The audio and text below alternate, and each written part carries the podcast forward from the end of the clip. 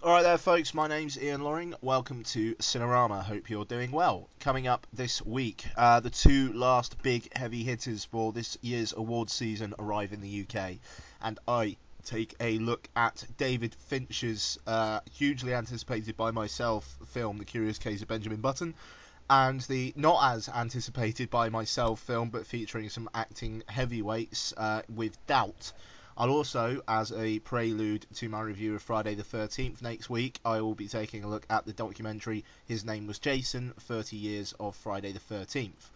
Um, what there won't be this week, though, um, is the first part of the Hitchcock Marathon. Yes, I know, I know, I know, but I've got a good excuse amazingly, it is actually on UK TV uh, this coming week. So I'm thinking I'm just going to watch it on TV. It'll probably be better quality than how I'd watch it otherwise. And it also means that you, folks in the UK can set their um, PVRs or or whatever to um, to tape it. So it's on Channel Four on Wednesday afternoon at I believe uh, 25 to 2. It is somewhere around there anyway. So uh, if you if you uh, tape it, you can watch it and then uh, easily, and then you can uh, join in on the uh, discussion. So yeah, my apologies, but you know I think I've got a good reason. Um, there'll also be movie news, listener feedback, and trailer talk. Okay, you can uh, email uh, Cinerama podcast at yahoo.co.uk. You can uh, re- reviews on iTunes uh, would be muchly appreciated, as are votes on Podcast Alley. You can follow me uh, on Twitter at twitter.com forward slash Ian Loring. That's all one word. And you can read me during the week at the rattle.co.uk, where I have a weekly DVD column. I also post reviews and uh, do a few things about news items as well. Okay, so let's kick things off with uh, Brad Pitt starring in an epic romance technological feast, Hurricane Katrina linking uh, film. Yes, random, isn't it? The uh, the Curious Case of Benjamin Button.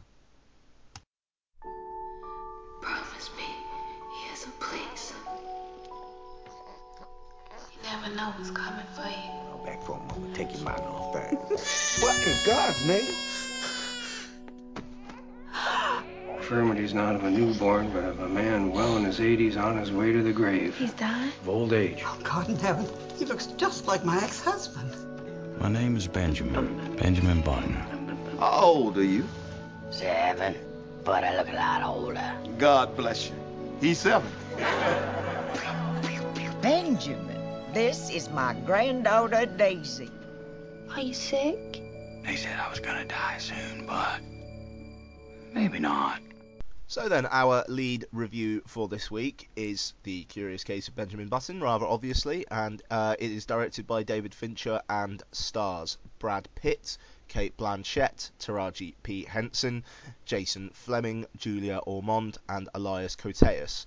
Okay, uh, Curious Case of Benjamin Button is based on the short story of the same name by F. Scott Fitzgerald and concerns Benjamin Button, uh, played uh, by Brad Pitt and a couple of other people.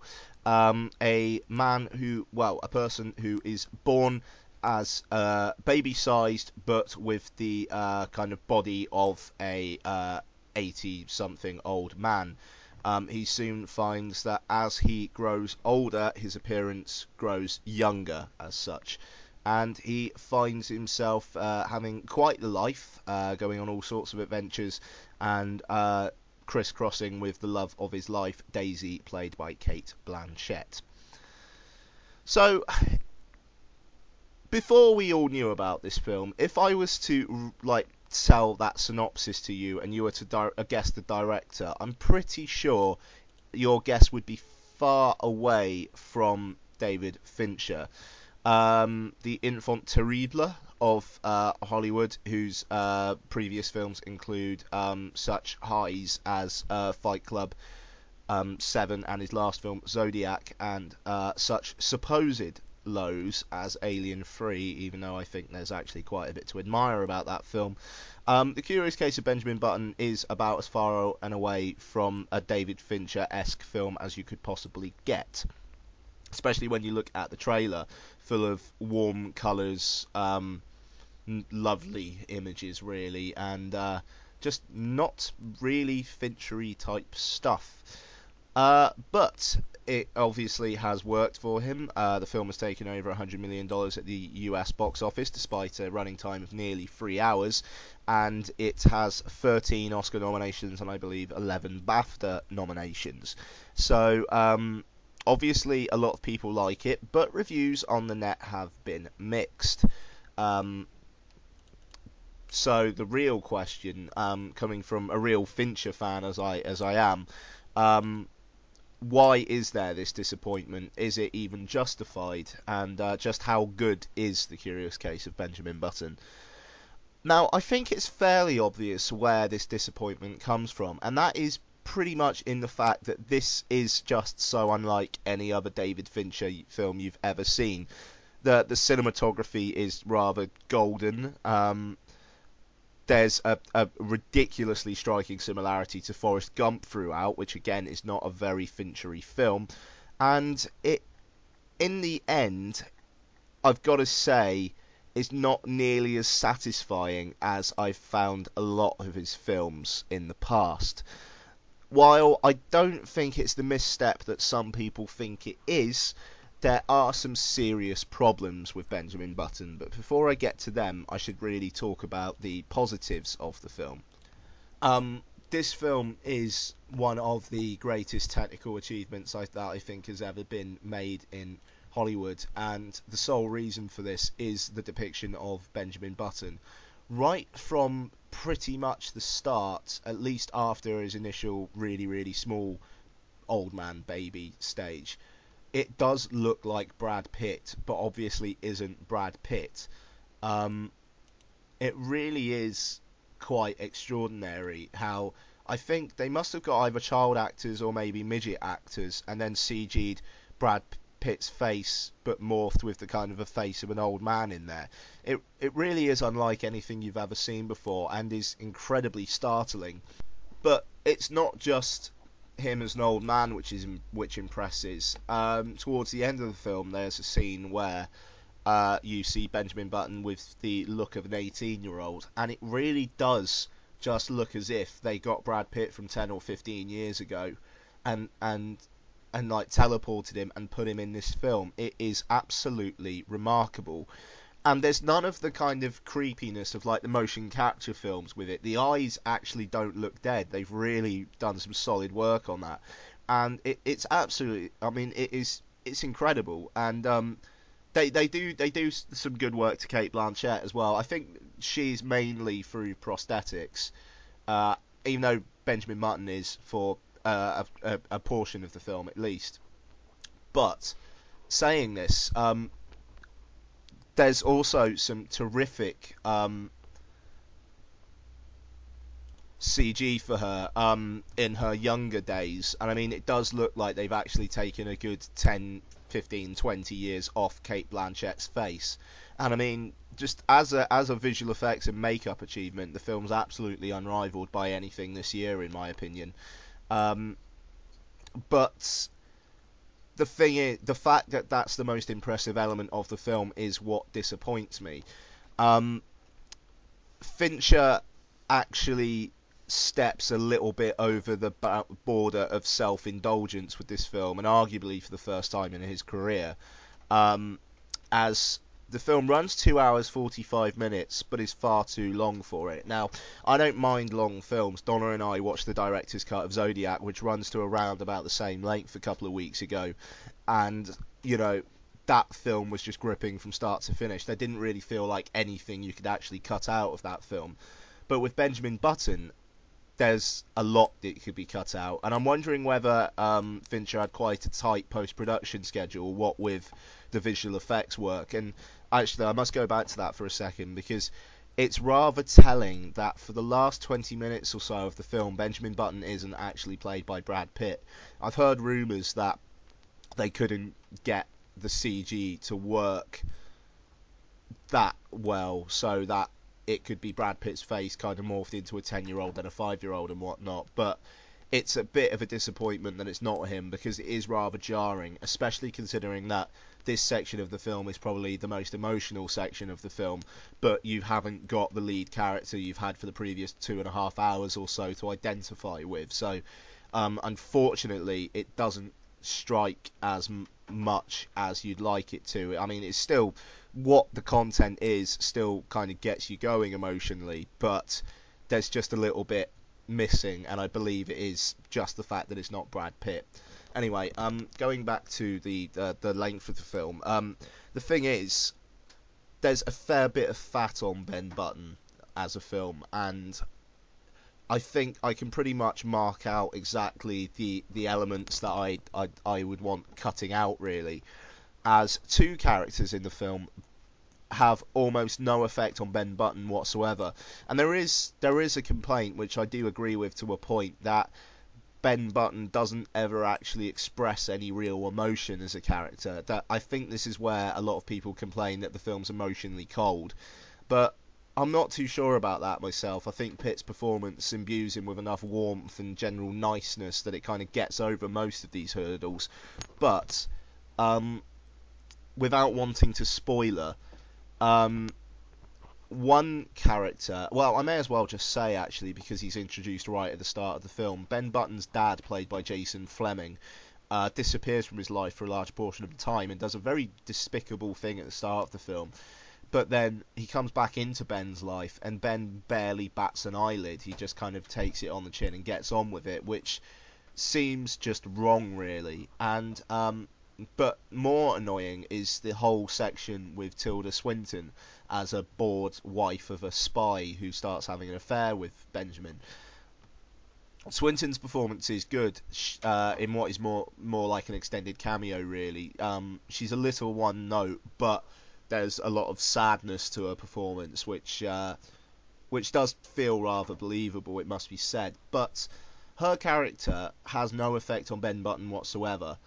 He ha- uh, she has no effect on his future relationship with Daisy, um, and she never really teaches Ben anything. There's like a 10 second moment towards the end of the film where her arc gets resolved, but you don't really care for her character. It's nice what happens, but it's a good 15 20 minutes of, the, of a long film which could have been cut out to make a far more concise film and um, considering this is coming from David Fincher a man who knows how to tell a story well um, this is disappointing.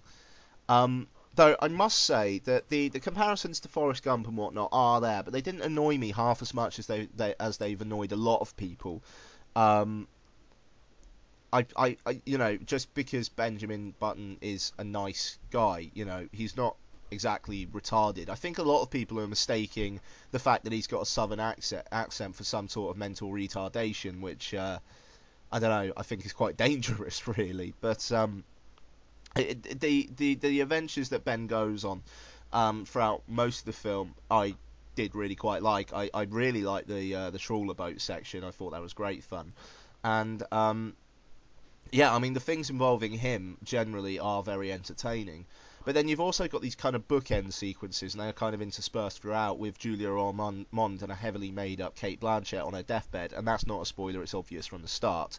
Which uh, is in the film really to uh, fulfill one plot point, which I won't spoil here.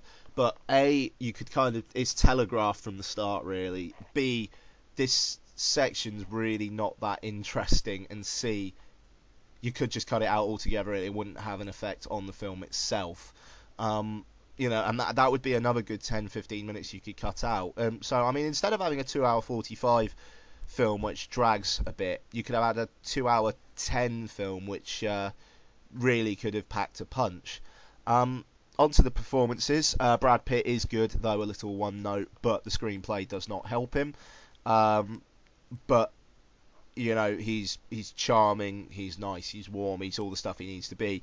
Cate Blanchett plays the uh, almost unattainable girl next door pretty much perfectly. Um, she even convinces as uh, a 20-something year old, and uh, that's something you can't say for a lot of older actresses. I mean, I can only really remember her and Samantha Morton in Control, who very effectively played a 16-year-old. at uh, the start of that film. Um, Taraji P Henson is um, good uh, as uh, Benjamin's adopted mother Queenie. Um, uh, the the rolling years played very effectively in her performance, both physically and in, in like her performance itself. Um, I suppose those are the three real main players, to be honest with you. And uh, yeah, I mean, it is a generally solid cast. So, The Curious Case of Benjamin Button. Um, many were expecting a masterpiece. What we have got instead is just a, a very good film. There are some serious problems with it in terms of its length and some of its content. The screenplay is a little lacking, and David Fincher's direction is perhaps not as economical as I would have liked. But uh, technically, it's an absolute wonder.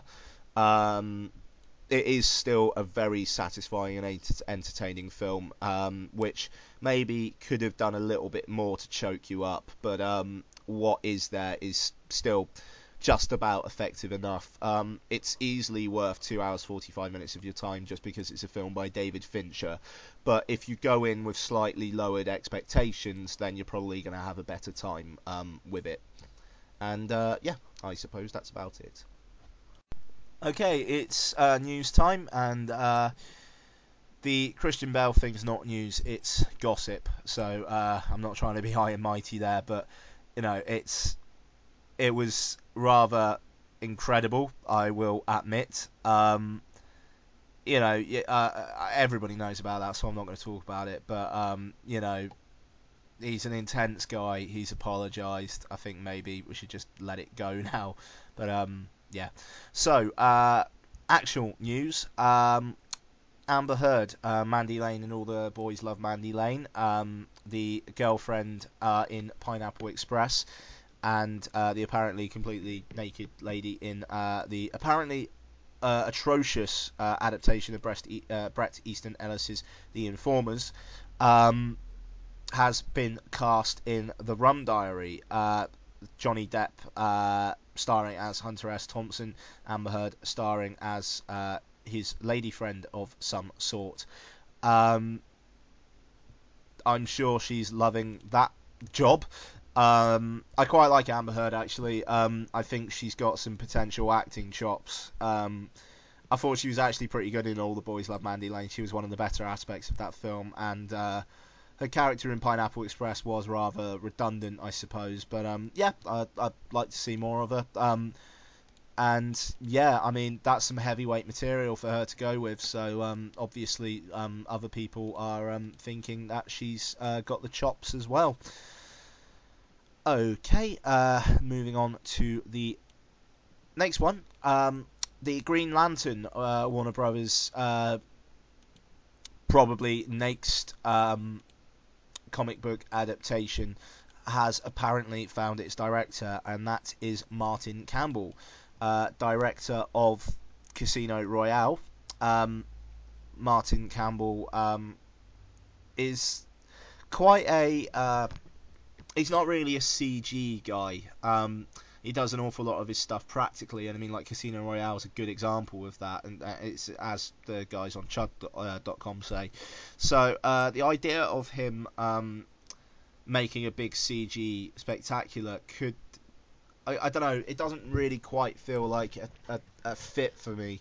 But then again, if you'd said like five years ago that Christopher Nolan, director of Memento, following an Insomnia, was going to direct a Batman film, I would have thought, what, what's all that about at the same time? So you know, um, it should be interesting though. I think Martin Campbell's a very competent director. He's shown he can uh, kickstart franchises as he has twice with. Um, with the Bond series.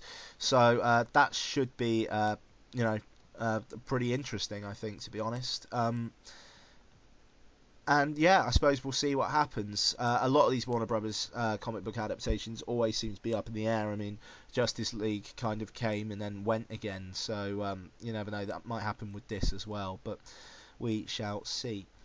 And uh, lastly, for this week, um, it's a bit quiet. What with uh, the New York Comic Con this weekend, I don't think there's a lot of news going on.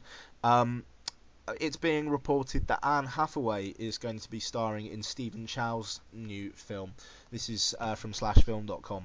Um, this film, uh, which is going to direct instead of The Green Hornet, uh, is apparently some sort of superhero comedy to star Jack Black. Um, there's a quote saying that the fi- uh, the film is going to be a superhero, action-packed, special effects rich, and of course funny film, which will be similar in style uh, to the over-the-top parody of Kung Fu Hustle. Chow's also going to write the screenplay. He's going to co-star, and um, that sounds like a very interesting mix. Stephen Chow, Jack Black, and Anne Hathaway. Uh, so we shall see. But that one's definitely got me intrigued. But then the Green Hornet did as well. And on Green Hornet news, um, Seth Rogen said that apparently they are kind of close to finding a new director and still hope to make the release date. But the question at the moment is going to be a, is this going to happen? And B, is Stephen Chow still going to co star, considering that he's decided not to direct? It would seem a bit awkward, but you know, we shall see what happens.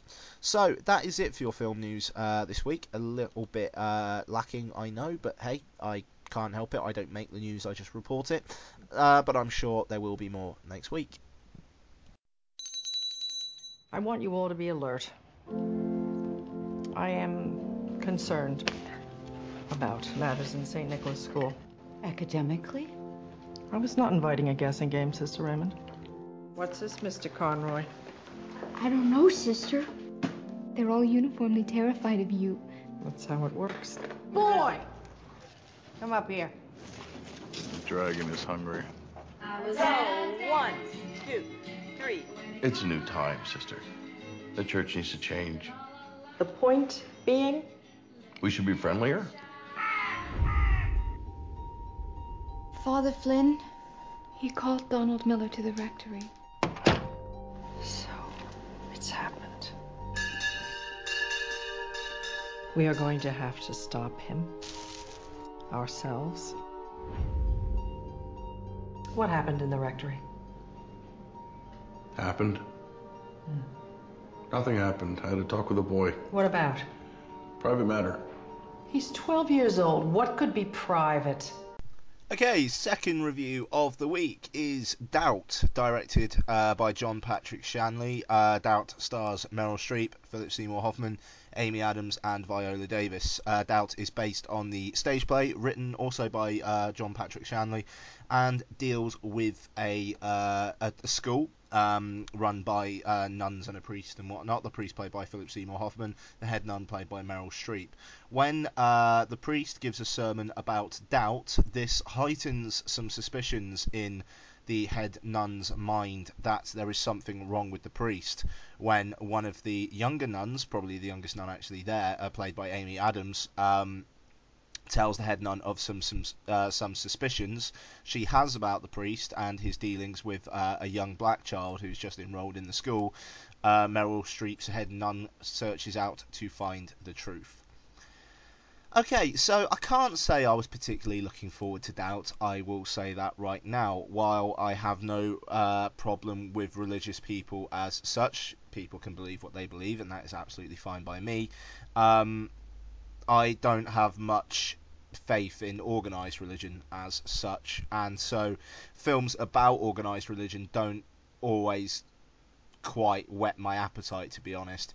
Plus the combination of the fact that the uh, the, the film's trailer, which at about three minutes long is one of the lo- longest trailers I've seen in recent years, um, really goes to pains to show that it's going to be a very serious, very high-minded drama with. Uh, people shouting at each other and lots of histrionic performances. But as it is one of the uh, big hitters at the Oscars this year, I felt it was kind of my duty, I suppose, to watch the film.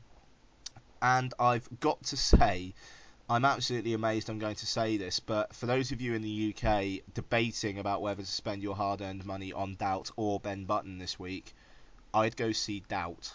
Um, it has its problems, which I will get to in a minute, but I found it to be an intensely satisfying, surprisingly enjoyable, and um, very thought-provoking watch, which um, I I really really was impressed with, I must say. Um, what I wasn't so impressed with, I should just say right now, um, this is John Patrick Shanley's first directorial outing since uh, Joe versus the Volcano, randomly enough, and that must have been 20 or more years ago now. And he, I don't think he's quite learnt anything in that 20 years. as the direction in the film throughout is rather heavy-handed. Everything, the direction is ra- and uh, is rather heightened. Windows bash, lightning crashes, bulbs blow out. And while I, I, I would imagine that would work uh, in a stage setting, it doesn't quite work in film. Um, one section when this bulb goes out did actually have me chuckling at a moment when maybe you shouldn't really be chuckling. And um, there's also a very odd sequence where Philip Seymour Hoffman's giving a um, sermon, uh, which is very much directed at someone, and um, he tells a story, and then you see just a couple of random shots of what's going on in the story throughout all his other speeches and anybody's speeches, you never see any of these kinds of cutaways apart from in this bit. And I'll be honest, I would have much preferred to have focused on Philip Seymour Hoffman, as he's far more interesting than what we're being shown in these cutaways. Um, but saying this, Shanley tells the story very economically. I mean, I think him writing the screenplay probably helped with this. The film clocks in at just under an hour and 45 minutes, and so does not feel bloated at all. It is a very lean, um, efficient film which tells its story and gets out, but leaves you with plenty to think about. And that's one of the things I really, really liked about the film. This film is not attacking religion in the slightest, and I think some people might have been worried about this. Um, while personally, I may not have had a problem if it did have a pop religion, at least if it did it in a f- fair and balanced way the fact that this film is more about what what it says on the tin, doubt, generally, um, very very much pleased me. Um, the the film is about human nature. It's about why you suspect people of things. Is it the bare facts or facts as you see them? Because there's not actually any real hard evidence at all as to prove the nun's allegations or is it because of some other factor? It's made clear early on that uh, the head nun, played by Meryl Streep, is a very old school woman. She doesn't even like people writing with ballpoint pens, for God's sake, and I've never even heard of people having problems with ballpoint pens. And Philip Seymour Hoffman's character is a warm, funny, charming, uh, progressive priest. And one thing I will say, actually, about John Patrick Shanley's depiction of the church is I didn't like the fact, and I mean this is down to the stage play as well. I, I, well, I assume I didn't like the fact that this progressive priest is the one who's being singled out as being dodgy, even though I understand that part of the reason why Meryl Streep thinks he's dodgy in the first place is because he doesn't hold true to the old school values. But it still felt a little. I would have liked another priest or a, or a nun who was also progressive, as I'm not quite sure what message this is sending out. But then again, this film has an, uh, has enough negative to say about Meryl Streep's character, almost well, almost as much as it does Philip Seymour Hoffman's. You see, this I mean, just talking about it now, this film's got me thinking about certain things, and uh, it. I mean, it, it still has me thinking. I, I, I really, really am looking forward to seeing it again, I must say, and I, I really did not think I'd say that. Um, in terms of performances, um, Empire's review of Doubt uh, this month picked up on this, but I must echo it. Meryl Streep's performance does threaten to kind of run away with the entire film. Um, right from the start, she is a force of nature. She is the presence in the film, and even when she is off screen, which isn't too much, you still feel her presence, which says something about Meryl Streep's performance. But considering the fact that you've got some real acting heavyweights here, I mean, you've got the old school Meryl Streep, the current kind of legend Philip Seymour Hoffman, and like the new blood Amy Adams. Um, it it felt a little. I, I, I would have liked to have seen some more coming from Philip Seymour Hoffman and Amy Adams. Philip Seymour Hoffman's uh, performance is complex but incredibly subtle. I love his body language and his just his facial expressions and whatnot. It's a very nuanced performance, which uh, um, I know he's been getting nominations and stuff, but I, I, I think he gives a very different performance from Meryl Streep's, but it's he's every single bit her equal, and um, I, I really really enjoyed his performance in this, which is kind of weird considering you're spo- you're talking about a maybe paedophilic priest. Um, Amy Adams is uh, a little one note. She's kind of the innocent who gets over in over her head, but she does play the the kind of cute, naive person very well. But I'd like to see her do more roles than sh- uh, as she did in the rather little seen Miss Pettigrew Lives for a Day, where she kind of plays this bombshell. And um, which I think she could also do well with. She's a very good actress, but she's maybe not the best thing about this. Uh, Viola Davis, uh, who's been getting a lot of uh, claim for this as well. She's only really in one scene, but her scene is uh, very, very powerful and goes in a in a in a direction you would never, ever, ever think it does, which a lot of this film actually does to the. Uh, uh, which is uh, to testament to Shanley's ability. Um, but her performance, it, it, she's so naturalistic and believable that you will go with it. If you were told what her character says and does before seeing the film, you'd you'd really really question how they pull it off, but she does, and um, yeah, it's very impressive. So um, overall, I've got to say, I think Doubt may well be my film of the year so far. Um, I would have liked to have seen it um, get best uh, best picture nomination at the very least. Um, I think in terms of adapted screenplay, I think Slumdog Millionaire may still get it, but um, I wouldn't mind seeing this get it at all. It's a it's a very complex and intelligent and really thought-provoking drama, which uh, I I was very very impressed with. It's got great performances, um, despite some faltering direction. Um, this is without a doubt my film of the week, and uh, uh, like I said at the start of the re- review, if you told me I'd be recommending this over a David Fincher film um, before seeing the both of them, I would have um, I would have called you crazy. But hey, there you go. Hey, bitch!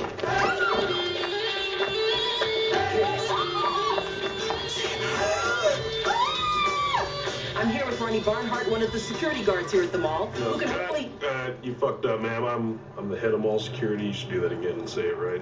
It was horrible. I'm Detective Harrison, Conway Police. We're gonna catch the guy that did this. Ah, what? It's clear that this pervert plans on coming back here and murdering Brandy. Oh my god. Is that gonna happen? No, it's not gonna happen. You can't. Okay, on to this week's trailer talk, and I think because of the Super Bowl last week, uh, there hasn't been a lot of uh, trailer premieres this week, just because there was a bit of an overload last Sunday. So uh, we've only got one this week, but uh, I think it's a good one. My apologies. Uh, this is the Red Band trailer for Observe and Report. Uh, directed by Jody Hill, who uh, directed the uh, cult hit, which I still haven't seen, the Foot Fist Way. Um, Observe and Report is uh, another film with uh, Seth Rogen in, even though he looks to be playing a bit of a different character in this one. He plays a pudgy mall security go- cop, quite like Kevin James and Paul Blart's Mall Cop, I suppose. But I think that's where the similarities end. Um, when a flasher goes around and does a load of flashing and then uh, runs away in uh, from his shopping mall, uh, Rogen's character uh, puts it upon himself to find the flasher and so uh, to win the heart of Brandy, played by Anna Faris, uh, makeup cl- store girl who he rather likes. Uh, in his way, though, is Ray, Liotta's cop, who uh, also wants to catch the guy before Seth Rogen's character does.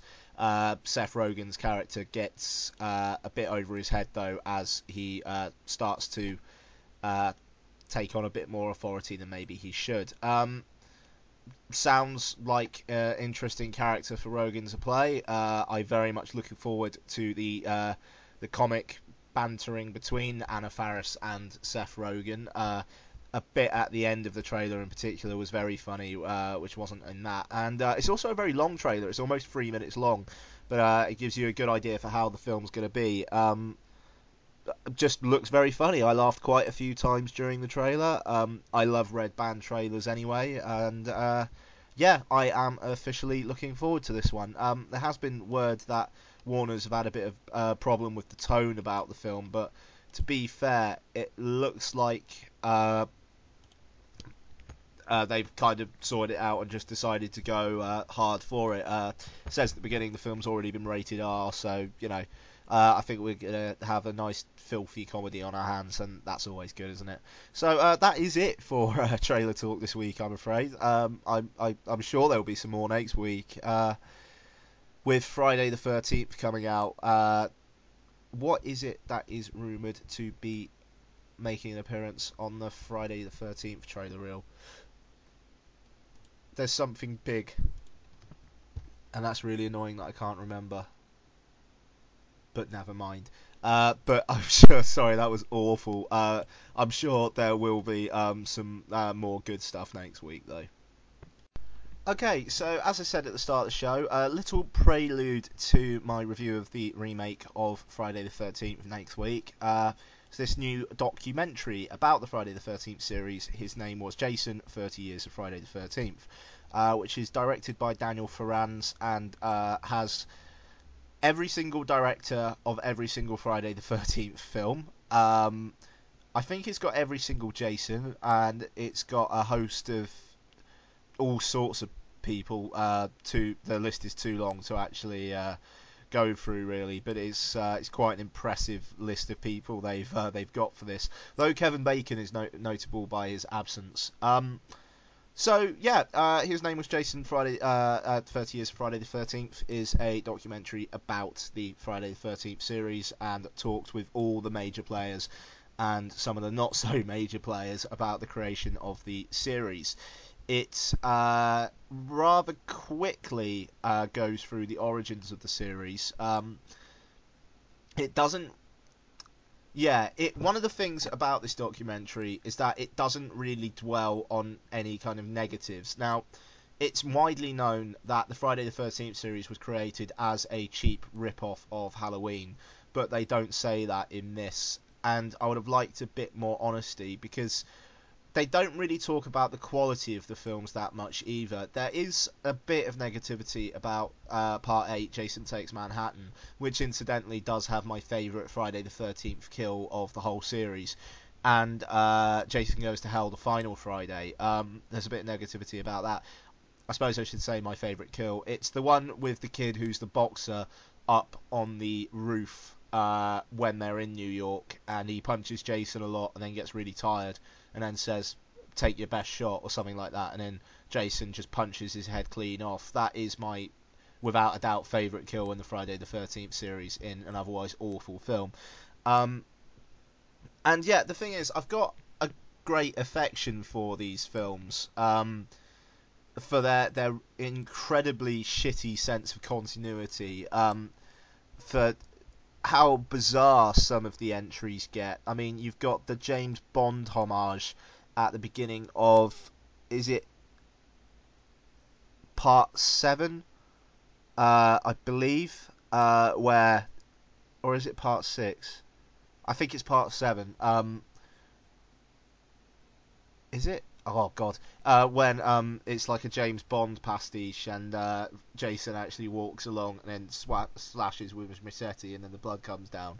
Um, it's like little moments like that. I mean, uh, Jason Goes to Hell: The Final Friday is one of the weirdest entries in a franchise I think I've ever seen, where it's revealed that Jason is a is some sort of evil parasite that can take over different people or something. It doesn't make any sense, and um, so I was really quite looking forward to this, but I've got to say, and I think the general reaction seems to be this as well. It's a very disappointing effort, considering the amount of the talent they got for the films. It's nothing more than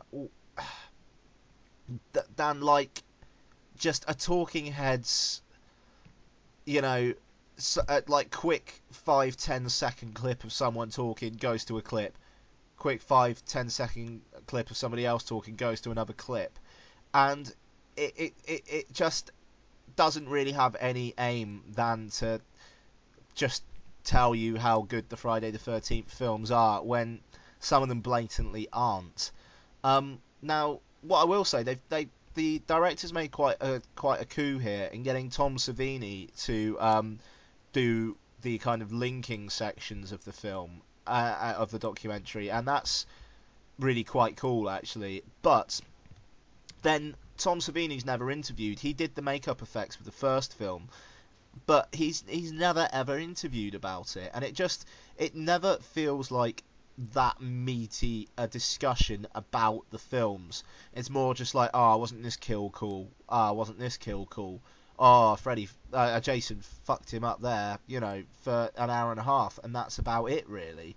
Um, it doesn't go into the MPAA's treatment of the films too much. I think it is mentioned that seven and eight were butchered pretty badly, but it doesn't really talk about much about how or you know, um, and I suppose maybe the footage is lost now because I know there's a lot of controversy about the uh, new Paramount DVD editions not including any of this cut footage. Um, maybe the footage is gone now, but it would have been nice to have seen it if we could have. You know, I mean, it, where would have the would the harm have been in that? I mean, that's one of the things that I'm sure people watching this documentary would have liked to have seen. I mean, the thing is, I'm calling it a documentary, but it's nothing more than really fluff and and kind of promotional fluff as well for the new film. The last 10 minutes of this documentary being about the new film, even though I'm pretty sure we don't actually see any clips from the film. Um, which is quite jarring, really, considering you've got Marcus Nispel, the director of the new one, uh, talking about it. You've got the new Jason talking about it. You've got some of his new victims talking about it, and it, it the whole thing feels like an opportunity lost. It could have been I hear Peter Bracke's uh, book, Crystal Lake Memories, is an excellent discussion about the series as a whole, and it would have been good if it had kind of taken more of a tone of uh, like that. But instead, you don't really get much stuff about the making of. There are a few things about how some of the kills are done, which is pretty cool, but it's just it's so lacking, it's so fluffy, and it just feels so ultimately pointless that the whole thing does feel like both a tie-in for the new film and a cash-in. Um, the, like the filmmakers just trying to make a quick buck, and it, it's really quite a shame. I mean, I suppose to get the the direct, directors involved, maybe you couldn't really talk about how crappy some of the films were. But I mean, I think all of them have their moments. I mean, like Jason Takes Manhattan is generally considered the worst of the franchise, but it has my personal best kill of the franchise, and it just it's very very disappointing. Um, just how kind of pointless this documentary is. I mean, it's for what it's one for really, really die-hard fans only. And even and then if you are a die-hard fan, you're not going to lose uh, learn anything new about it. I mean, I'm very interested in picking up this book, Crystal Lake Memories, but I, I, I never could imagine watching this uh, this documentary again, and that's a real shame considering just how um, much I was looking forward to it. Okay, it is listener feedback time, and I've got a couple for you this week. So we shall start with Jason Farrell, uh, who writes in again. Thank you very much, Jason. And he says, uh, with res- uh, regards to my talking of Jason Statham as B.A. Baracus uh, last week, he says, uh, Ian, that's genius. Don't dismiss your stroke of inspiration so quickly. Jason Statham as B.A. Baracus? Why the fuck not? I love it. The only mistake, misstep you made was not going far enough. How about this casting? Samuel Jackson as Hannibal. Can't you just see him grinning around with a cigar while delivering the classic line, I love it when a plan comes together? Denzel Washington as Face. Again, why not? They've already made Starbuck into a woman, so I think there's plenty of retcon precedent there. Chris Rock as Murdock. Admittedly, I'm a bit more shaky on this one, not being a particular fan of Mr. Rock, but I have seen the wild look in his eyes. That tells me that acting nuts might be a good fit for him. Uh, I would go see this version of the A, a Team. I can tell you that much. If they put Ryan, uh, Ryan Reynolds and people like that in it, and I seriously doubt I'll bother. My quick impressions on the Super Bowl trailers. Transformers didn't tell me much except that I'll have even bigger robots breaking through buildings amidst screens of tortured metal. Doesn't matter, my childhood nostalgia takes care of the rest. I'm in. I used to watch the cartoon of G.I. Joe back to back with the Transformers, but I'm nowhere near as interested in it. I think it will be slightly above the level of a Mortal Kombat or Street Fighter movie. I'm out. I agree that Year 1 looks funny. I also agree that Michael Cera needs a new thing. I'm hoping that he comes up with one before Edgar Wright's Scott Pilgrim comes out because I'm really looking forward to that. In. I'm excited about Star Trek. You can't tell anything from a trailer full of exploding control consoles and whatnot, but I'm a lifelong Star Trek fan who realizes that most of it is, uh, is utter shit, and I'm internally hopeful this will pleasantly surprise me. I'm in. Land of the Lost, the special effects. You're so right about the apparent cheapness. Also, though I've liked Will Ferrell in the past, Um, oh, Land of the Lost special effects in brackets. Sorry, Jason, I just got that. That was good. Uh, that was good. Um, sorry. Uh, also, though I've liked Will Ferrell in the past, I have a feeling he'll just annoy me in this one. Out. I can't get as excited about the Fa- Fast and Furious as you. I've never seen any of the previous ones, and the thought of all those quick cuts is already making me nauseous. Also, Vin Diesel equals big dopey moron, who I'd hoped I'd seen the last of, not even in the parking lot. Uh, good show as always. I enjoyed it even though I have not seen either of the movies you reviewed. I'm pretty sure I'll see Nick and Nora eventually via Netflix. Keep up the good work and talk to you later, Jason Farrell.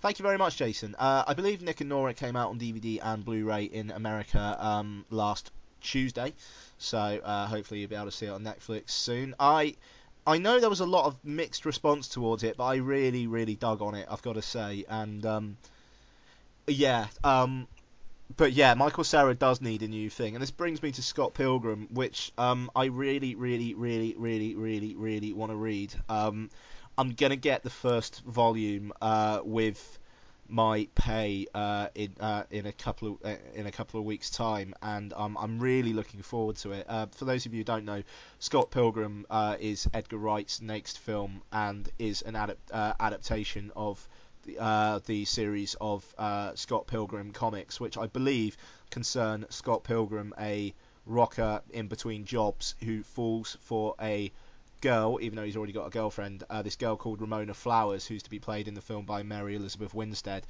Um, but to get with her, he has to defeat her seven evil exes, or, or or something like that. And and so it just it sounds like a lot of kooky fun, but with a good sense of cool that I think Edgar Wright could really do something with. Um, the art looks really, really nice, and um, I'm, this is is definitely on my anticipated list. Um, know, I feel quite bad. I got The Dark Knight Returns for my birthday in August. I, I also got Watchmen, and I read that. Um, but I'm now reading The Subtle Knife, the second book in the His Dark Materials trilogy, which uh, Donna got me for uh, for um, for my birthday, I believe. Or was it Christmas? It was one of them. Um, so I'm kind of getting around to reading Dark Knight Returns, but I've got a feeling Scott Pilgrim's going to turn up before I finish Subtle Knife, and then I'll probably go straight to Scott Pilgrim. But there's too much stuff, I can't take it. So anyway, um, I like this uh, casting for uh, the A Team. I think Jason Statham, Samuel Jackson, Denzel Washington, and Chris Rock could be uh, one of the best ensembles, uh, probably uh, very much uh, going up against uh, Stallone's The Expendables, but I'd, I'd love to see that. It's good work, Jason. Um, yeah, Transformers, it just hits all the uh, immature buttons in my brain, to be honest. I know there's a lot of faults with the original film, but saying that, I think I'm, I think I've seen it maybe five times, and uh, I don't get bored of that film. So you know, hey, I know, you know that probably rubs up the wrong way with a lot of people, but you know we can't always be the same, can we? Uh, GI Joe, yeah, it's the trailer looked cool, but I think it's got the potential to be absolutely awful, uh, and I don't trust Stephen Sommers in the slightest. Um, I mean, this is the man who directed Van Helsing, so you know. Um, yeah, year one does look funny. Um, that's all I can really say about that, really. Um, Star Trek, we need to get a trailer with some more story stuff going on. I know why they're not doing it because it, like something to do with an alternate timeline, and J.J. Abrams doesn't want to let the cat out of the bag. But we kind of need to know what it's going to be actually about, not just there's loads of action, there's loads of action, there's loads of action. Even though you could say that about Transformers, but that was the first footage we've seen from Transformers, so I'll let that go. Same with GI Joe. Um, and Land of the Lost, yeah, it does. It just looks so cheap, and I know there's a while yet, and I'm sure they can fix the CG. But even the bit at the beginning with um, Will Ferrell and like this talk show thing, it just the set looked awful, and it it just uh, uh yeah uh, and um yeah, Fast and Furious. I don't know. I just I think it's really funny that that they're all back and it's just like the trailer comes up with like massive letters: Vin Diesel, Paul Walker, Michelle Rodriguez, Jordana Brewster. I'm, I'm, I'm sure a lot of people, a, lot of people who the film is primarily aimed at, like 15-year-old boys, basically, are probably thinking, who the fuck are they? And um, yeah, I don't know. It's I, I just like the fact that they're they're carving out an April release for it, so it's a bit of summer blockbuster fun before the summer blockbusters actually kick off. But you know, we'll see. It's got the potential to be absolutely awful as well, and it's probably not going to be anything mind blowing. But yeah, we shall see. Like I say. So uh, thank you very very much, Jason, and we shall move on to the second and last email of the week, which is from Jim Moon, and Jim says. Uh, Hey Ian, thanks for the kind word about my blog. Nice to know somebody's reading it. It's quite alright, Jim. On to this week's feedback. It does seem that Watchmen aside, this year's blockbusters will be, as you say, big dumb fun. On reflection, my hopes for The Dark Knight inspired intelligence in movies might be a long range deal, but hopefully we won't have to wait in, uh, years until young cinema goers blown away by Nolan's work grow up to be directors. That's a fair point. The Unseen Hitchcock Marathon sounds great. It's a great idea to concentrate on some of the less talked about films. I've not seen enough, uh, nearly enough of the man's admittedly voluminous uh, output, so this will be an ideal time to catch up. You can't help but help to admire a director who chose to market Psycho with the line, "Please don't give away the ending of our movie. It's the only one we've got." Genius. I really wish I'd paid more attention back in the days when BBC Two were regularly doing Hitchcock seasons. Well, Jim, my apologies then that uh, it, it's not going to be on this uh, week. Uh, but I do believe uh, that you are a Brit, if I uh, if I'm thinking correctly. So you can uh, set Saboteur to tape on Channel 4 this week. details are at the start of the show, um, as I'm sure you know. Um, and yeah, I mean, I, I like your idea about the fact that P- youngsters blown away by The Dark Knight could grow up to be directors who want to put more intelligence into their blockbusters. Uh, I do hope so. That would be nice. And I mean, like, I wasn't trying to completely poo-poo your point about uh, intelligence in blockbusters. I mean, the fact is, this summer we're getting. I mean, in particular, I of Land of the Lost to rag on that again. Uh, we're getting films that w- uh, were compromised by the writers' strike. Uh, Land of the Lost. Uh, there are rumours that it could have done with a, a, couple more drafts, but they had to stick with what they had while shooting because of the writers' strike. So, um, yeah, I know that it that was kind of jeopardised by that. So um, I think our blockbusters this summer are a little bit compromised. Um, which again though is something that did affect Quantum of Solace as well. You know, the, the script for that could have done with another couple of drafts, but hey, and uh, yeah, that that line for Psycho's quality is very very good. Um, so yeah, thank you very much, Jim, as always. Uh, great to hear from uh, you and Jason again. And uh, yeah, like I said last week, new folks don't be scared. Um, I love any feedback I get, and the regulars are fantastic. Uh, thank you, all of you. But um, you know, I don't bite. I don't think. Uh, so uh, yeah, if you want to email or voicemail or whatever, please, please feel free to do so. Because um, I'm I'm I'm not a dick. Uh, anyway, uh, that'll do for this week's feedback, and I hope to have more next week. Okay, so that is it uh, for this week's show. Thank you very much for listening. Now, I have some uh, exciting news. I hope you'll agree with me. Uh, I have been talking with Mike and Paul over at the fantastic Chin Stroker versus Punter podcast, and uh, we are going to do a crossover episode. Um, we are going to talk about it more actually uh, this afternoon as I record this. Um, so the details are still a little rough, but within the next couple of weeks or so, you can expect a crossover episode. It will be posted on the Cinerama feed as well as the Chinstroker versus Punter feed, but it's basically going to be me kind of guesting on their show rather than them guesting on this show. Um, so yeah, we shall see. Uh, maybe one day they'll guest on my show as well, but um, as long as I don't get emails saying what the hell are you doing, uh, again, and uh, you know, hopefully it should all work out. But um, I'm very, very much looking forward to it. I think it's going to be a great laugh, and uh, I hope you guys enjoy it too. But uh, yeah, it's not going to be uh, uh, in this coming week, but hopefully the week after that. Uh, so as as well as that though, next week you will get your normal episode of Cinerama, in which I will be reviewing the I'm ridiculously excited for it reboot of Friday the 13th. Uh, Woody Allen's latest, uh, which comes out in UK cinemas. Uh, well, it's out in London already. Comes out nationwide next week. Uh, the uh, very interesting looking Vicky Cristina Barcelona, and I will also probably be reviewing, as long as I don't get shot in the cinema, um, the Notorious B.I.G. Uh, biopic Notorious. Uh, hopefully, also movie news, trailer talk, and listener feedback. Just depends on what we have. And uh, Defo, Defo, Defo, the first part of the Alfred Hitchcock Unseen Marathon, taking a look at his 1942 film Saboteur. Okay, so uh, you can uh, give feedback at cineramapodcast at yahoo.co.uk.